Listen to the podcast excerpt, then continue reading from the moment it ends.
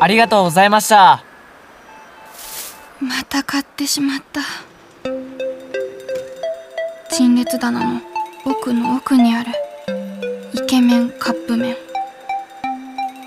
あれは夢だったのかな、それとも本当にカップ麺からイケメンが？またお湯を入れたら隼人君に会えるのかなって、まさかね。でももしかしてもしかするかもだし。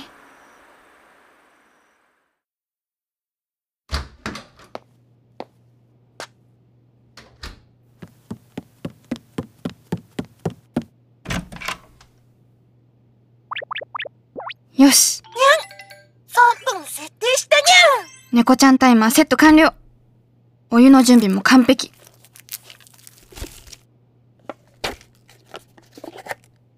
お願い。ねえ、出てきた隼人くん。隼人くんじゃない。目の前に現れたのは、すらりとした高身長ハーフ系イケメン。がたいが良くて、スーツを着こなしている。それに、凛々しい眉に、くっきりとした二重。固く結ばれた口元が男前だ。ただ、私を見る目は鋭くて。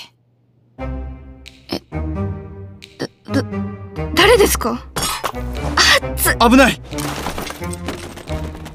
怪我は？だ、だ、だ、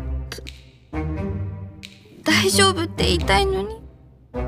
やっぱり声が出ないよ。痛いのか？貸してみろ。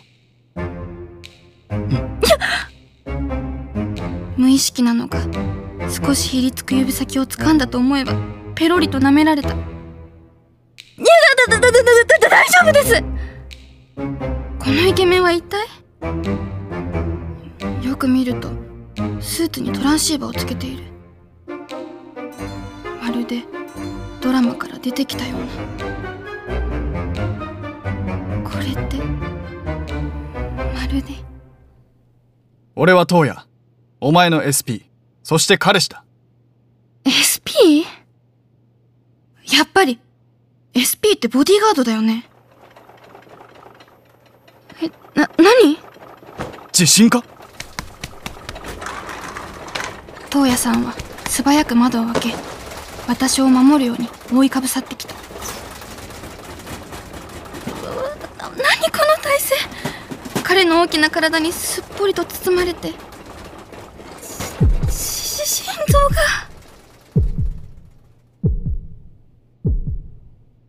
が収まった。はあ、あれ、あ、あの、と、トウヤさん。なんだ。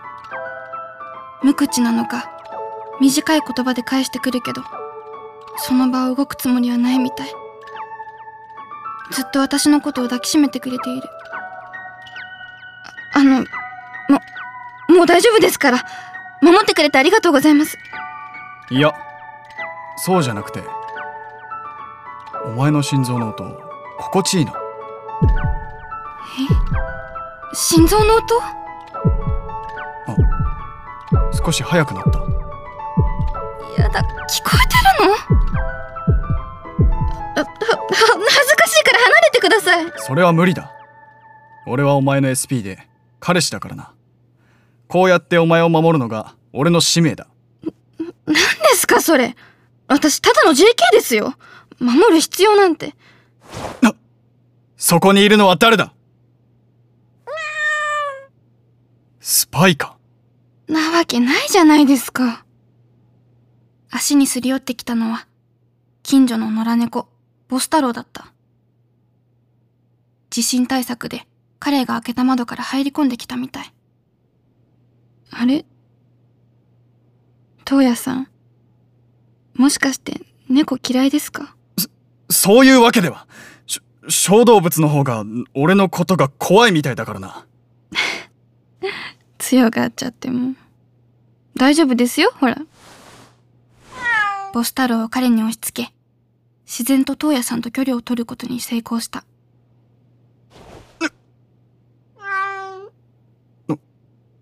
お前みたいに暖かいな。あ、笑った。彼の頬がかすかに赤く染まり、二重の目元が優しそうに細くなった。